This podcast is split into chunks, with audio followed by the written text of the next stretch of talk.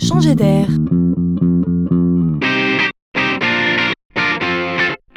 C'est la chronique de Laurent Collen. Je voulais absolument partager cela avec vous. J'ai découvert une nouvelle pratique assez étonnante. Et pourtant, elle est là, sous nos yeux, depuis bien longtemps. Pensez à votre dernière visite chez un vétérinaire où il vous aurait proposé de pucer votre chat, par exemple. C'est simple, hein, il s'agit juste d'implanter une puce sous la peau. Cette puce contient toutes les informations sur l'identité du chat. Grâce à la puce, un chat perdu n'est plus perdu. On connaît bien ça. Et vous?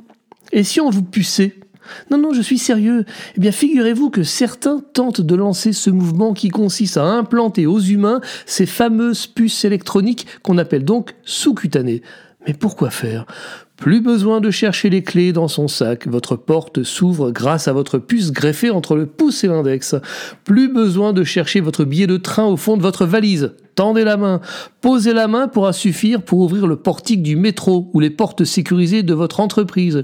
C'est en Suède que l'on a conçu ces puces pour les humains, plus résistantes et mieux stérilisées. Elles ont la taille d'un gros grain de riz. Hein. Il faut 3 secondes pour la poser et le signal ne porte qu'à 2 cm, un peu comme une carte bancaire sans contact. Effet de mode ou évident progrès? Je vous laisse observer par vous-même ce qui se passera demain.